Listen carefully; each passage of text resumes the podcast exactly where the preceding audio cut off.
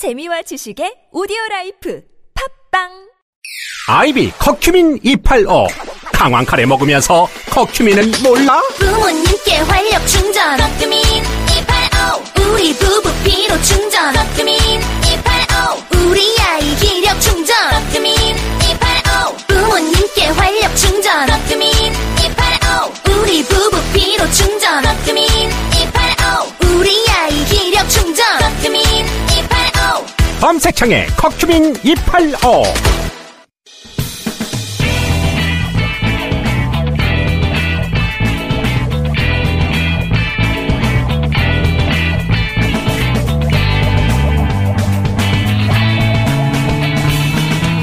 김어준의 뉴스 공장.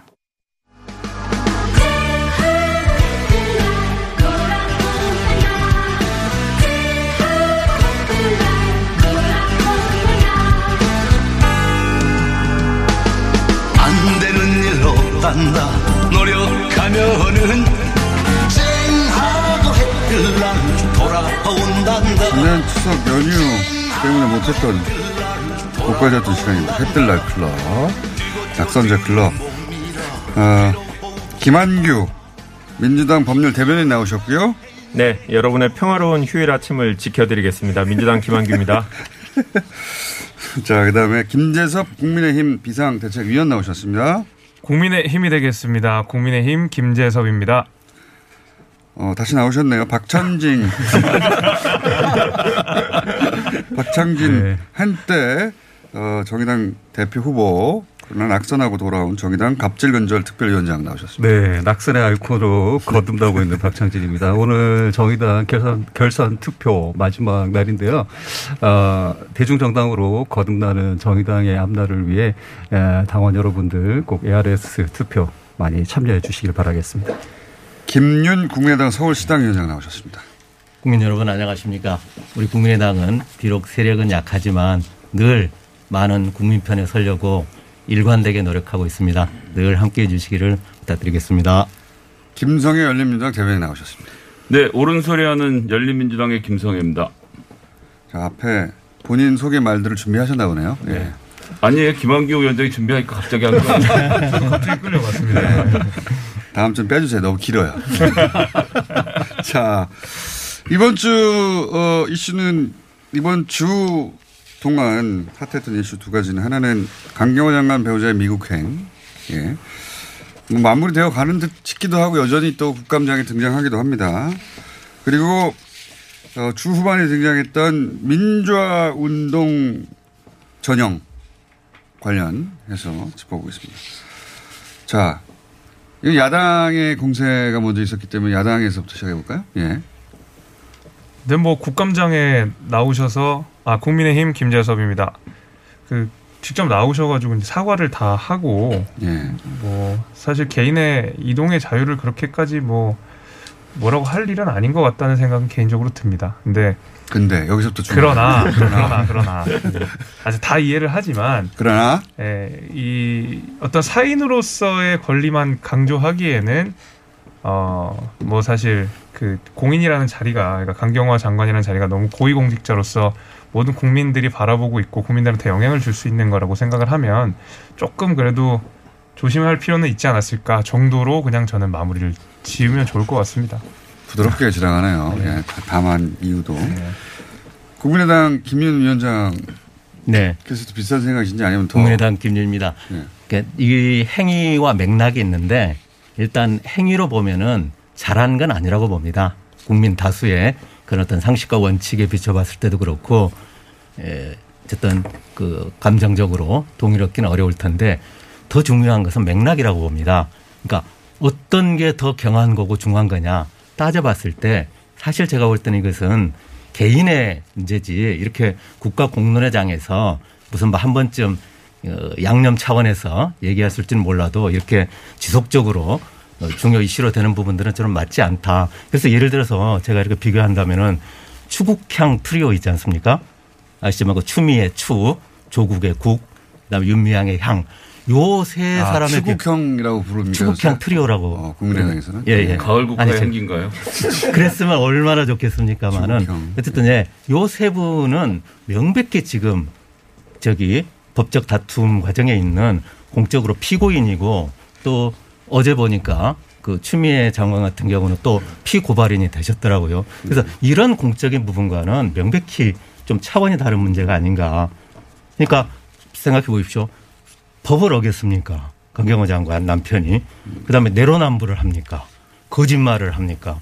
그리고 어떤 의미에서 보면 본인이 어쨌든 당당하게 한 건데 어쨌든 저는 개인적으로 찬성할 수는 없으나 공적으로 그걸 가지고 왈가왈부하는 부분들은 저는 조금 아닌 것 같다. 그 보수야당에서는 크게 문제 삼을 일은 아니다는 두 분의 그러니까 인식에는. 경중의 문제를 따져봤을 문제다. 때 훨씬 중요한 문제는 놔두고 가벼운 문제를 이슈화하는가 이게 되는 저희 당에서 그런 지적은 좀 있어요. 그러니까 하, 시는 말씀이 그러니까 강경환 장관께서 말씀하셨던 게 이제 말릴 수가 없다. 이제 이런 말씀을 하셔가지고 국감장이 한번 굉장히 시끄러워졌었다고 했는데 그러니까 기- 좋은 의미로. 그러니까 그런 의미에서 저희 당에서 좀 지적하는 부분이 뭐냐면 그러니까 일개 개인도 이렇게 방역과 관련돼서 이동의 자유나 이런 것들 존중하다 보면 말리기가 상당히 어려운데 국민 전체를 어떻게 말릴 것이냐 뭐 이런 문제 지적은 좀 있었습니다만 뭐 그거랑은 좀 별개로 아까 말씀드린 대로 개인의 이동의 자유 뭐 그것도 은퇴를 해서 뭐 본인의 마지막 은퇴 생활을 즐기겠다는데 거기다 대고 뭐 이렇게 어떤 정치적인 공적 공세를 하는 거는 저는 개인적으로는 그건 좀 약간 무리가 있지 않나 생각이 듭니다. 이 정의 박창진이 한 말씀 드리자면 예, 좀 말씀만 주세요. 네. 이거는 좀 오히려 또 언론의 문제가 크지 않나? 생각이 듭니다. 이게 나쁜 이미지를 연상하게끔 해서 감정선을 건드려서 뭔가를 노리는 이런 수법 같은데요. 저도 예전에 이제 사건이 있었을 때 이런 기사가 난 적이 있었어요. 사건이 나자마자 한 달이 지났는데 아, 본인의 케이스? 네, 예. 박창진 연봉 1억. 예. 근데 어, 산재 보험까지 쓴 이렇게 해서 모든 신문사 뭐 디- 디지털 신문사까지 다 해서 똑같은 제목으로 기사가 나왔던 적이 있어요. 네. 이게 연상시키는 게 뭐냐면 이 사람은 고액 연봉 을 갖고 있는데 근데 대기업 정규직의 팀장급이면 그 정도를 누구나 받는 월급인데도 불구하고 과다한 혜택을 누리는 것처럼 이미지를 만들어 버리는 거죠. 거기다가 산재 보험은 제가 25년 동안 13만 원에서 15만 원 매달 냈던 예. 그 보험료에서 받는 혜택인데 이게 특혜인 것처럼 이미지를 각색시키는 거죠. 그래서 문제였다. 모르시는 분들은 그거를 지금까지도 공격하시는 분들이 계시거든요. 예. 그래서 이런 언론의 행태가 현재 더 문제 가 아닌가. 또 정치적인 공방에 있어서 그게 이용되고 있다라는 것 또한 문제인 것 같습니다. 네. 자. 예, 어른 소리하는 김성입니다. 어른 소리하는. 예. 그 제가 보좌관을 해봤으니까 그 얘기를 좀 안 할 수가 없는데 박근혜에서 문재인으로 정권 교체가 되면서 여야 포지션이 바뀌었잖아요. 야당이 엄청 못했는데 청문회 이런 거 해도 제가 보기에도 답답해서 가르쳐주고 싶을 지경이었는데 그나마 거기서 발군의 실력을 보인 사람들이 검사 출신들이었어요. 주광덕 뭐 곽상도 이런 분들이 이제 수사 노하우를 가지고 아마 수사를 했겠죠. 근데 이제 뭐 잘 아시겠지만 곽상도 의원 같은 건 민정수석 있을 때 최동욱 검찰총장을 의 사생활을 턴 거 아니냐 뭐 이런 의혹도 사고 있는 분이고 그러다 나중에 이제 조국 장관 청문회 때 이게 불거졌는데 그 딸의 생활 기록부를 파헤친 것도 결국은 주광덕 의원 이분도 검사 출신이었단 말이에요. 그러니까 이런 과정을 통해서 공인의 주변인들까지 사생활을 터는 게 아무런 부담이 없는 문화가 정착이 됐는데 이 문화 정착에 새누리당 출신의 검사 의원들의 역할이 전 지대했다라고 보고요. 그래서 저만 해도 지금 아이 둘을 키우고 있는데 제가 정치를 한다고 하면서도 그 뭐 제가 크게 뭐 한 거 없고 아무도 저를 모르지만 그냥 불안한 거예요. 내가 뭘 뭐 조그만 거라도 잘못하면 우리 아이의 학교에 가서 뭘 하지 않을까라는 두려움이 생기는데 이런 두려운 문화를 만드는 자체 그리고 저도 언론의 문제 제기를 하나만 더 하고 싶은데 원래 사생활 보는 타블로이드에서 하는 겁니다. 주간지에서 뭐 누구랑 누구랑 무슨 뭐 어페어가 있었니 뭐 이런 것들이 보도가 되고 일간지는 일간지랑 방송은 품격을 지켜야 되는데 이게 지금 국민의힘이 망치기 시작해서 언론들까지 해서 공인 주변의 사생활 터는 그래서 이번 국정감사에도 또 문재인 대통령의 아들 문제를 또 들고 나와서 이렇게 하는 이런 식의 신상 털기는 예, 국민의힘에게도 하루라도 유리할 것이 없으니까 이제 좀 그만 좀 제발 멈출 때가 되지 않았나 그런 말씀을 꼭 드리고 싶습니다. 국민의힘의 어, 대응은 좀 더 듣기로 하고요. 예, 한 번까지 들고 나서. 예. 네, 더불어민주당 김한규입니다. 민주당의 공식 입장은 이 국민의 눈높이에 맞지 않는 부적절한 처사라고 이제 논평이 나갔고요. 3월 23일 외교부가 해외여행 자제 권고 이후에 분명히 이제 권고를 지키지 않은 부분은 이제 좀 문제라는 인식은 있습니다. 다만 저는 개인적으로 한 두 가지 점에서 이 사건을 보고 놀랐는데 아, 우리나라에서 배우자가 고위공직자라면 무조건 이거를 위해서 희생하는 문화. 이게 일반적이라고 생각했는데 저보다 20년이나 더 나이가 많으신 분도 그렇지 않구나. 본인의 삶도 중요하다라고 인식하는 분들이 있고 이거를 또 이해하는 분들이 있다라는 점에서 저는 개인적으로 좀 놀랐고요. 두 번째 놀랐던 거는 본인도 그렇게 하고 싶다는 얘기잖아요. 네.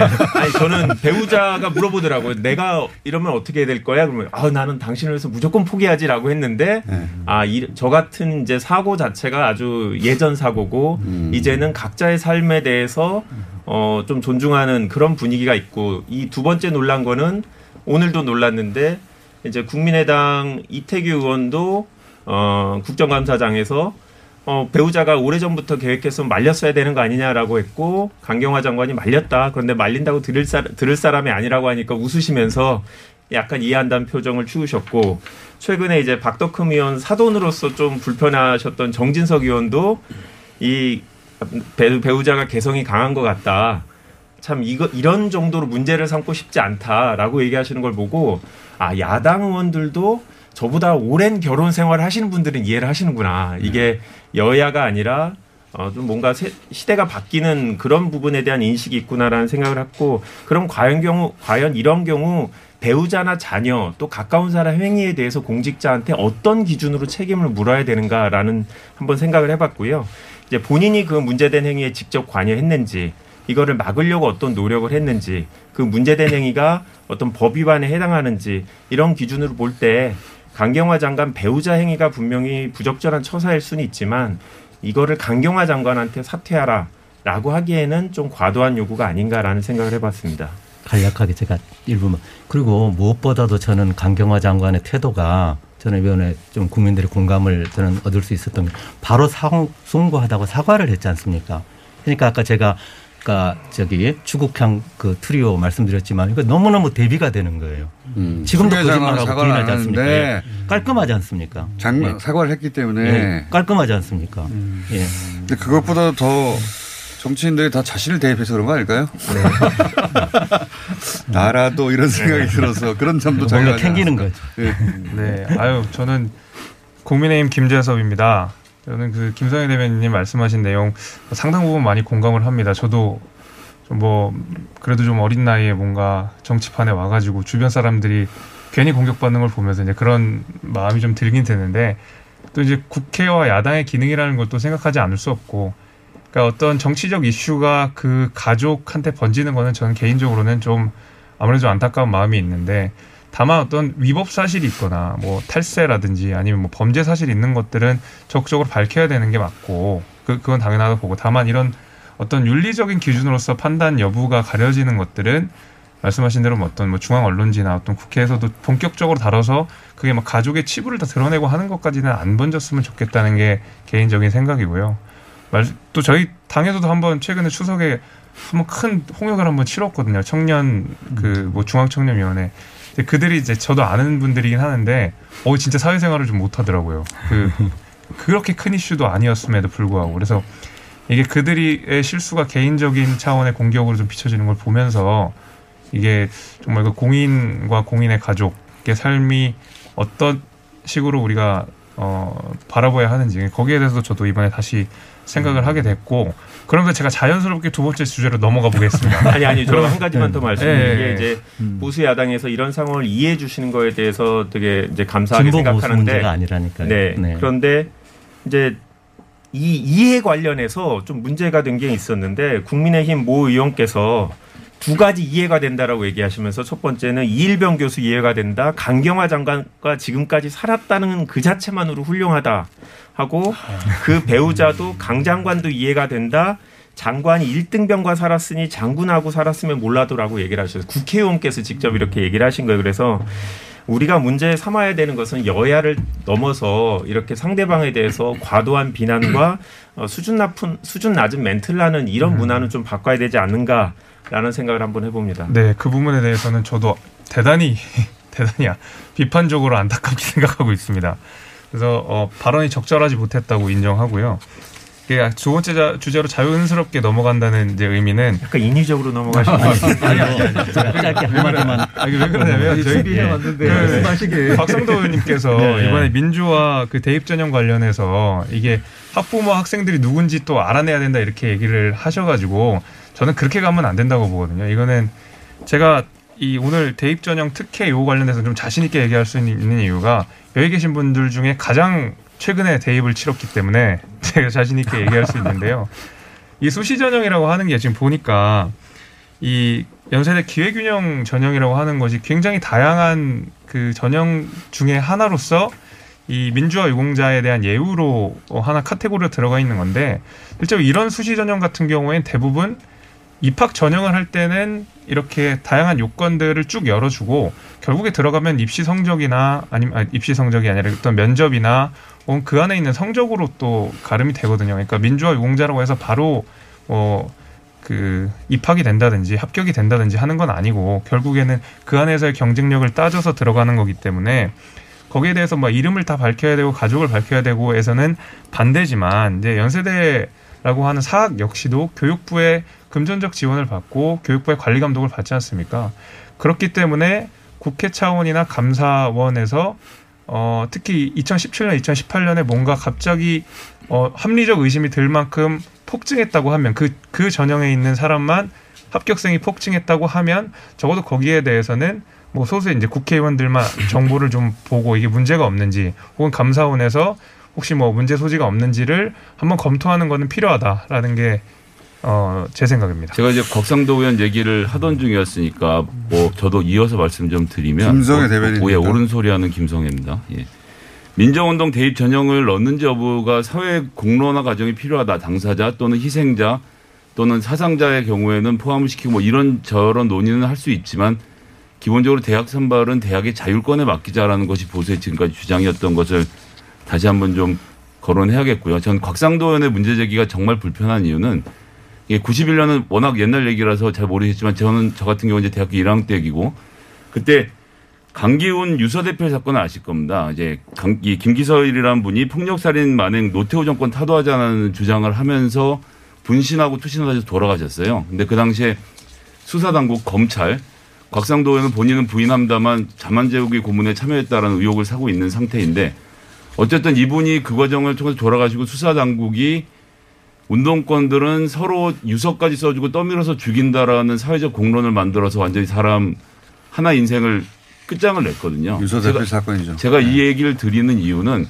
곽상도 의원의 입장에서는 민주화 운동이 유공자가 되어서 이 사람들이 그런 것으로 대학에 가면 본인이 했던 일은 빨갱이 때려잡는 일이었지 민주화 운동을 방해한 게 아니었는데 민주화 운동이 인정받는 순간 본인의 존재는 사라지게 되는 거예요. 그렇다 보니까 이런 일에 자꾸 집중해서 뭔가 하여튼 민주화 운동 자체를 인정할 수 없다라는 분위기로 몰아가고 있으니 제가 진짜 걱정인 것은 민주화 운동 유공자를 넣을지 말지를 사회적으로 논의하자고 말을 하면서도 국민의힘에 있는 구성원들은 그 민주화 운동에 반대에 서서 이들을 탄압했던 사람들이 내 존재를 부정당하기 때문에 이 논의 자체를 아예 할 수 없다. 그러니까 지금 당장 나오는 반응이 곽상도 의원이 누군지 실명 깔아.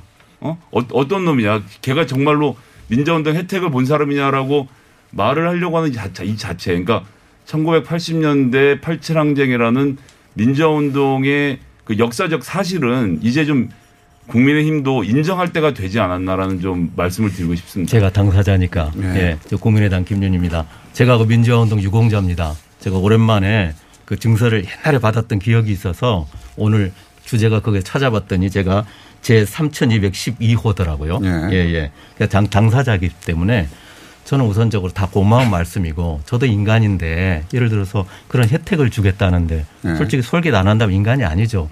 그러나 저는 거부합니다. 그건 옳지 않고 저것은 조금 제가 제가 분명하게 말씀드리자면 이건 민주화 운동에 대한 정면 모독입니다. 그리고 아, 이런 그 이- 저는 그렇게 예를 봅니다. 들어서 독립유공자, 국가유공자, 예. 5.18 민주 저는 민주화 운동에 대한 정면 도전이고 그 자녀들에게 이런 어, 공헌을 어, 참작해서 전형 기회를 주는 것이 모독이라고 저는 생각합니다. 민주화 운동에 대한 모독이다. 그 정신을 완전히 흐트러뜨리는 행위에 불과하고 그러니까 우리가 사실은 왜 그렇게 민주화 운동을 치열하게 했습니까? 그런 반칙과 특권 불공정의 세상을 근본적으로 개혁하고자 했던 건 아닙니까? 근데 어떻게 내가 그 당사자가 돼가지고 그럼 독립유공자 자녀가 받는 것도 반칙과 그건 특권인가요? 다릅니다. 그건 다릅니다. 그건 왜냐하면 독립유공자는 후대의 역사적인 평가와 컨센서스를 전제로 해가지고 입법하는 고엽제 겁니다. 지금의 자녀네요. 민주화 운동은 자기들이 당사자예요. 그리고 제가 이번에 민주화 운동 예입법에 대해서 정말로 제가 불쾌했던 게 뭐냐면은 그 발의했던 의원들의 명단을 한번 봤거든요. 추국향이 들어있더라고요.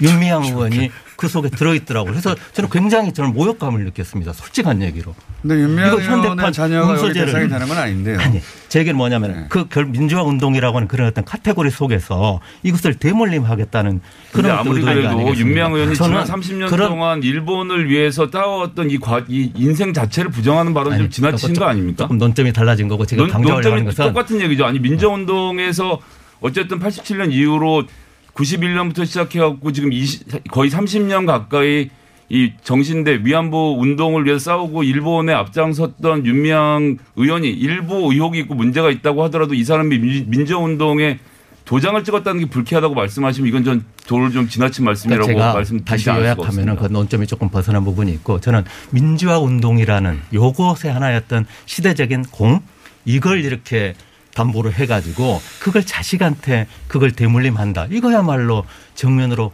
유변되는 게 아닌가. 이게 지금 핵심인 아니 겁니다. 볼 독립유공자도. 마찬가지고 그리고 저는 그러한 혜택은 고엽제 독립유공자 이 민주운동 기념사업자들을 네. 그그 사람을 저는 예우하겠다라는 않겠습니다. 이념을 그 문제라는 그 거예요. 법안하고는 다른 이슈인데요. 예, 네, 그이 얘기가 법안 자체는. 이 전형 아니, 맥락이 같아요. 이명박 예, 정부 때 예. 만들어진 것이지. 이거 이번 예. 이제 입시 같은 경우에는 보면 5.28 민주화 운동자 예 유에 관한 법률이 2015년도에 제정이 됐거든요. 그 기준 안에서 이제 선발하고 최초 이 전형은 이명박 정부 때 만들어졌죠. 2012년도에 이제 예, 개균등이 나왔고 그런 측면이 있다라는 걸 좀 보셔야 될 것 같고요. 이 프레임에 지금 이제 국민의힘이라든지 보수 언론 쪽에서 이렇게 메모를 하고 있는 거는 또 저는 다른 측면도 있는 것 같아요. 청년 세대와 586으로 대변되는 민주화 세대를 좀 갈라치게 하려는 그래서 여기에 이제 불평등이라든지 불공정이라든지 특혜라든지 반칙 이런 문제를 이렇게 삽입시키는 것 같은데 586 세대라고 해서 모든 분들이 이게 그 기득권화돼 있는 것도 아니고 그 당시에 노동자였고 서민이었던 분들은 여전히 노동자 서민으로 살아가고 계십니다. 그래서 이 부분에 있어서 우리가 과도하게 이미지를 나쁜 이미지를 연상하게끔 하는 이런 게 전, 저- 정쟁으로 몰아가는 방식은 정치 행태에서 좋지 않고 국민들에게 오히려 피로감을 주는 것 거의 다 같다. 됐어요. 아, 더불어민주당 김한기입니다. 아, 거기까지만 저는 한마디 듣겠습니다. 못했는데요. 예, 예. 일단 지금 국가유공자 특례법 최근에 발의된 거는 완전히 다른 이슈입니다. 그 대학 특례하고 관계없이 거기는 이제 사망하신 분하고 장애를 얻으신 분들 이제 김윤 위원장님은 해당되지 않는데 거기는 아주 제한적인 분들 정상적인 생활을 못하는 분들에 대해서 어, 생계 보조 등의 경우고요. 어, 지금 문제되는 건 대입 전형이니까 조금 다른 아니, 이슈고 제가 기준이 일단 끼어드는 게. 아니고 국가 유공자 큰 맥락이 같다. 그걸 예, 제가 그러니까 강조한 민주화운동 겁니다. 관련자라는. 그걸 이 모르고 한게 카테고리 아니고요. 자체가 이제 네. 다르고 어, 지금 이제 김윤 위원장님 같은 경우는 법에 따르면 민주화 운동을 이유로 유죄 판결을 받으신 분으로 해당되는 것 같은데 사실 이 법에는 유죄 판결을 받은 분이 제일 마지막 기준이고 사망하시거나 행방 불명된 중 아니 그러니까 이제 이 대입 특례에 적용되는 분들입니다. 사망하시거나 행방 불명된 분, 상해를 입은 분, 질병을 앓거나 휴유증으로 사망한 분들이거든요. 그러니까 뭐냐면 이 정상적인 사회생활 하기 어려워서 경제적인 사유 등으로 이 동일한 출발선상에 설 수 없는 사람들을 배려하려는 취지고 제가 2012년 전형인데 정확히는 2010년 7월 달에 연세대학교에 발표했고 그 당시 기, 저 기사를 찾아봤어요. 그랬더니 연세대 입학처장이 민주화 운동이 우리 사회의 기여한 가치를 인정해야 한다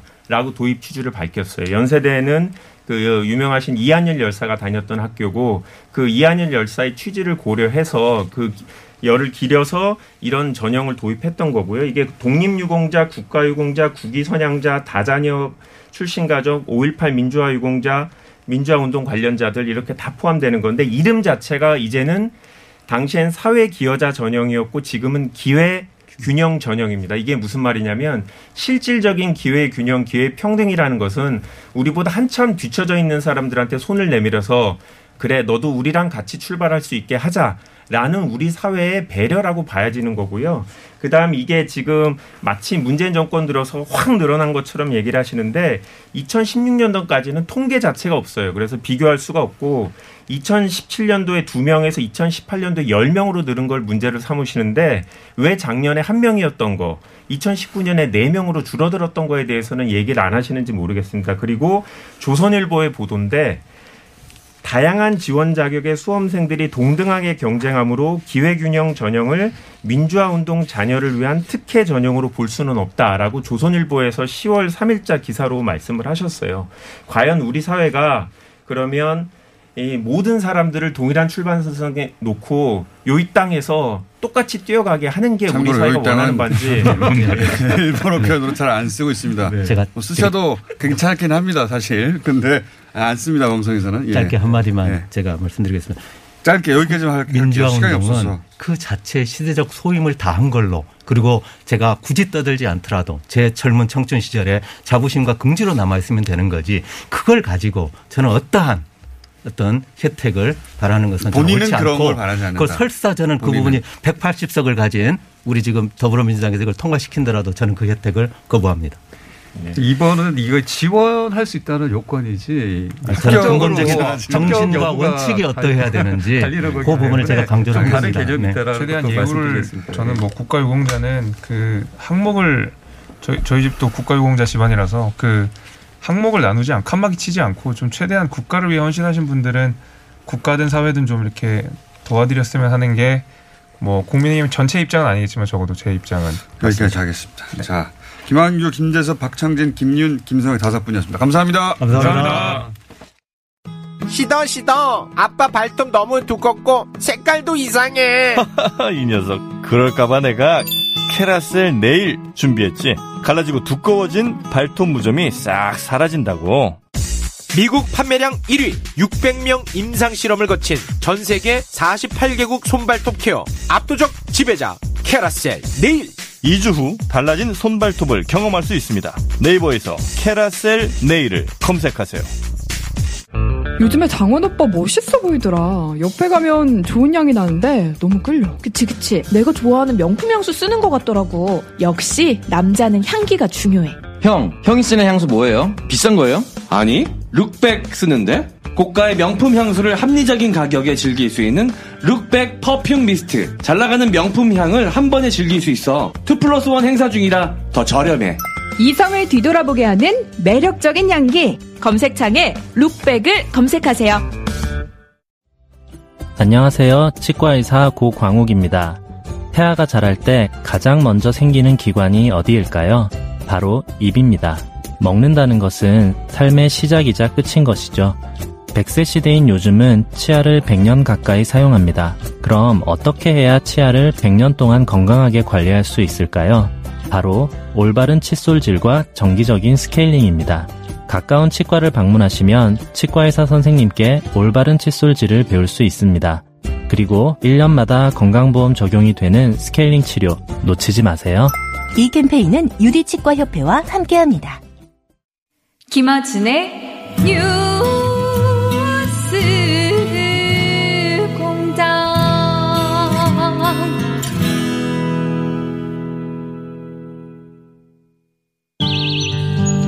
새벽 공기를 가르며 나르는 새들의 날개 죽지 위에 저 차를 타고 일터로 가는 인부들의 자, 어, 대한민국을 대표하는 기타리스트. 그냥 이렇게 간단하게 소개해드리면 됩니다. 오늘 함춘 호 선생님을 모셨습니다. 안녕하십니까? 안녕하세요. 함춘호입니다. 반갑습니다. 예, 바로 소개를. 그리고 같이 첼로의 이지행 씨. 네 안녕하세요. 첼리스트 이지행입니다. 건반의 신가희 씨 나오셨고요. 네, 안녕하세요. 신가입니다. 보컬의 소울맨. 네, 안녕하세요. 이렇게 나오셨는데 주인공은 함춘호 접니다. 선생님이시고, 어, 방금 들은 그 노래뿐만 아니라. 황교육 선생님은 소개 안 하세요? 아, 황교육 선생님, 아, 깜빡했네요. 고맙습니다. 챙겨주시네요. 네. 고맙습니다. TBS에 지난, 이번 주부터 일요일 아침 9시 9시가 7시인가요? 7시에 시작합니다. 7시부터 8시까지 네. 함춘의 포크송 진행을 맡으셨고 드디어 예. DJ 시작합니다. 아. 그래요? 그러네요. 처음입니다. 이게 시작은 할 수 있는데 이어가기가 쉽지 않아요. 맞아요. 저도 얼마나 갈지 궁금하기도 해요. 그래서 부장님 오셨는데 본인 잘- 노력과 무관하게 예. 그 방송 반응이 없으면 바로 사라지는 게이 바닥인데 그런데 방송 그런데 이 세션 기타리스트로는 정말 오래 하셨죠. 오래 했죠. 한 40년 한 것 같습니다. 건 40년 한 것 같습니다. 참여했던 노래 음, 기네스북에 올라가고 싶어요. 스스로 혼자. 그만큼 많은데. 몇 곡이나 참여했는지 예, 기억하세요? 몇 곡 했는지 기억은 안 나고요. 그냥 혼자, 아, 나는 기네스북일 거야. 그렇게 생각하고 있어요. 너무 편하더라고요. 기네스북일 거야. 어. 대한민국 발매 에, 특히 이제 기타가 들어가는 음반의 절반은 참여했을 것이라는 말들도 제가 들어본 적이 있어요. 네 네. 그 정도. 실제로요? 예, 아마 더 하지 않았을까 싶은데요. 음, 죄송해요. 과장이 심하신 네, 것 같아요. 죄- 죄송해요. 네, 그 눈을 보고 내가 진심을 알았어. 한번 세워봐야 될 것 같은데 직접 그 노래를 예를 들어서 히트곡도 많아요. 김광석, 어, 서른 즈음에 이런 거.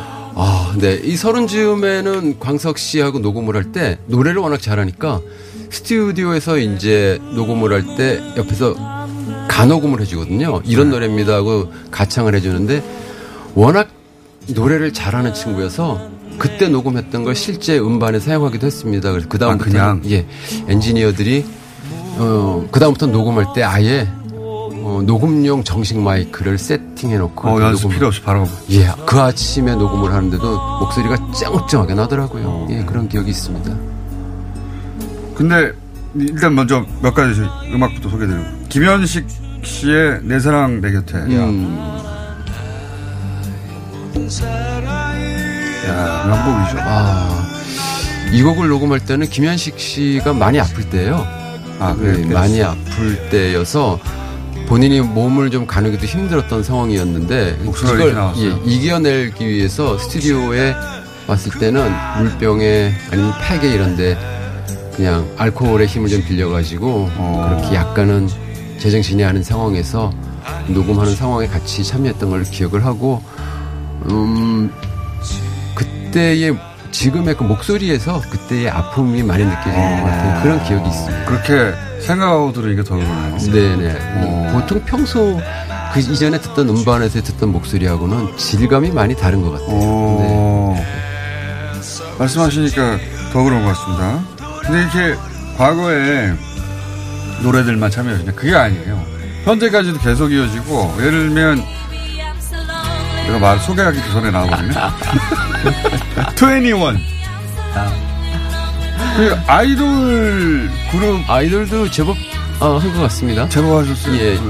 G.O.D, H.O.T, 뭐 잭스키스, 뭐 21, 그다음에 뭐 최근에 어 블랙핑크 거에도 제가 블랙핑크도요? 예, 블랙핑크에서도 JYP에 들어가서 녹음을 하고 나온 것 같습니다.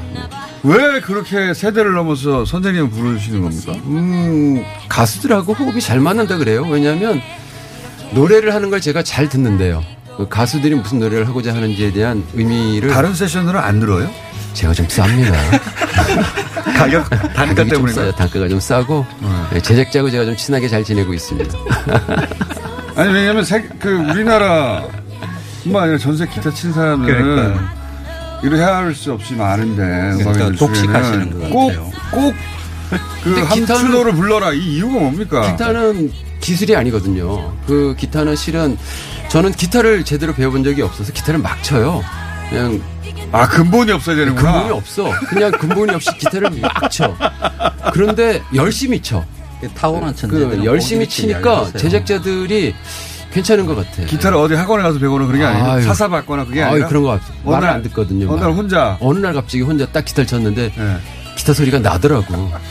혼자 혼자. 그런 건 안 해요. 모- 모차르트가 작곡을 그냥 처음부터 한 것처럼 뭐 모짜르는 잘 모르겠어. 하여튼 나는 기타를 그냥 쳤어요. 천재가 가지고 있는 오만이에요. 전체가 가지고 있는 오만. 근데 그거 그때 그럴 수는 있는데 이걸 어떻게 지금까지 이어가냐 이거예요. 아, 블랙핑크까지. 실은 제가 어, 중학교 때 성악을 했거든요. 성악을 하면서 노래 반주를 하기 위해서 기타를 쳤는데 그 노래 반주 할때 아, 원래는 노래를 위해서? 잘 치고 싶더라고. 그래서 기타를 막 치다 보니까 날 기타가 잘 쳐지더라고. 노래는 성공을 못하고 노래는 성공을 못했지. 근데 노래는 79년도 이제 학교 졸업하고 노래를 시작해서 했어요. 네. 근데 그때 전인권 형을 만난 거야. 오. 인권 형을 만나서 둘이 듀엣을 시작했는데 오. 세상에 그렇게 노래를 악마같이 잘하는 사람을 처음 본 거라. 아. 어, 근데 근본은 클래식인데 하고 싶은 건 락이었었고 전인권처럼 노래하는 사람이 가수가 돼야지. 나를 아니구나 하는데 이렇게 생각하시구나. 예, 인권 형이 기타를 시키더라고. 그래서 기타를 열심히 쳤죠. 어. 예. 그래서 그때 기타가 많이 늘었습니다. 어, 천대 두 사람이 각각 다 자기 분야에서 만났구나. 자, 뭐, 그러면 한번 그 연주를 들어보겠습니다. 예. 아, 어. 얘기만 하는 게 더 재밌을 것 같기도 한데. 제가 음악 코너거든요, 음악 코너. 이게, 그래봬도. 이래봬도. 그래서 네 분, 다른 분들 악기 안 하세요? 준비해야죠. 지금 방송 첫 아침 방송이라 지금 다들 마스크 쓰고 이게 지금 뭐 하는 상황이지? 아니신 것 같은데, 멍하니. 정신 예. 차려 얘들아. 야 잘하고 가야 된다 우리 여기서 그러니까. 실패하면 큰일 나 자, 지금 여기 엄청나게. 연주하시는 거예요. 예. 자. 자, 소울맨 씨도 제 자기 위치로 가서 바로 시킬 것 같아요. 공장장님이 예. 예. 보컬 담당이시고. 예. 아, 그냥 인사만 하러 나오신 줄 알았구나. 아니에요. 첼로 이지행 씨는 서울 솔리스트 첼로 앙상블의 단원이시고, 보컬, 어. 대단한 제4회 친구입니다. 예, 가온 차트 코러스 부분 올해 실현자상 받으셨고, 건반 신가희 씨. 그럼 본인이 소개해 주셔야 되겠어요. 어떻게 활동하고 계신지. 가희 씨는 예. 제가 제 학교 제자예요. 아, 제자. 근데 워낙 뛰어난 실력을 가지고 있어서 제자. 제가 싼 값에 같이 움직이고 다니고 단가 중심으로 움직이시는 팀입니다. 첫곡 공장장님 제가 아리랑을 좀 요번에 아리랑. 어, 하고 있거든요. 근데 아리랑? 아리랑? 은 집으로 돌아오고 싶은 그런 귀향의 본능을 가지고 있다고 해요. 예. 그래서 그런 마음으로 어, 첼리스트 이지행 씨하고 둘이서 한번 먼저 연주곡으로 아리랑 어. Scape라는 곡을 들려드리고 연주 들어가시기 전에 네. 다음 주에는 블랙핑크하고 같이 나오시면 안 됩니까? 죄송합니다. 저도 본, 보질 못해가지고 어떻게 나도 블랙핑크 좀 만나봤으면 좋겠어. 아 연주만 따로 하셨구나. 그렇지. 예, 바빠가지고 예. 부탁드립니다. 아리랑 Scape.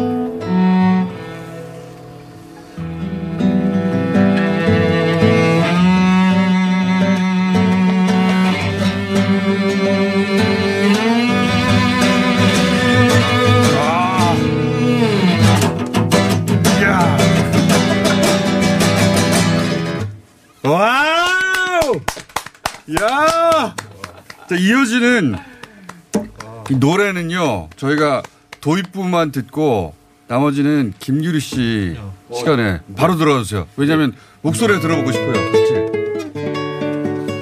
야 황교익 선생님은 그때 가서 말씀하시고요. 저는 미리 인사드립니다. 안녕. 자, 야.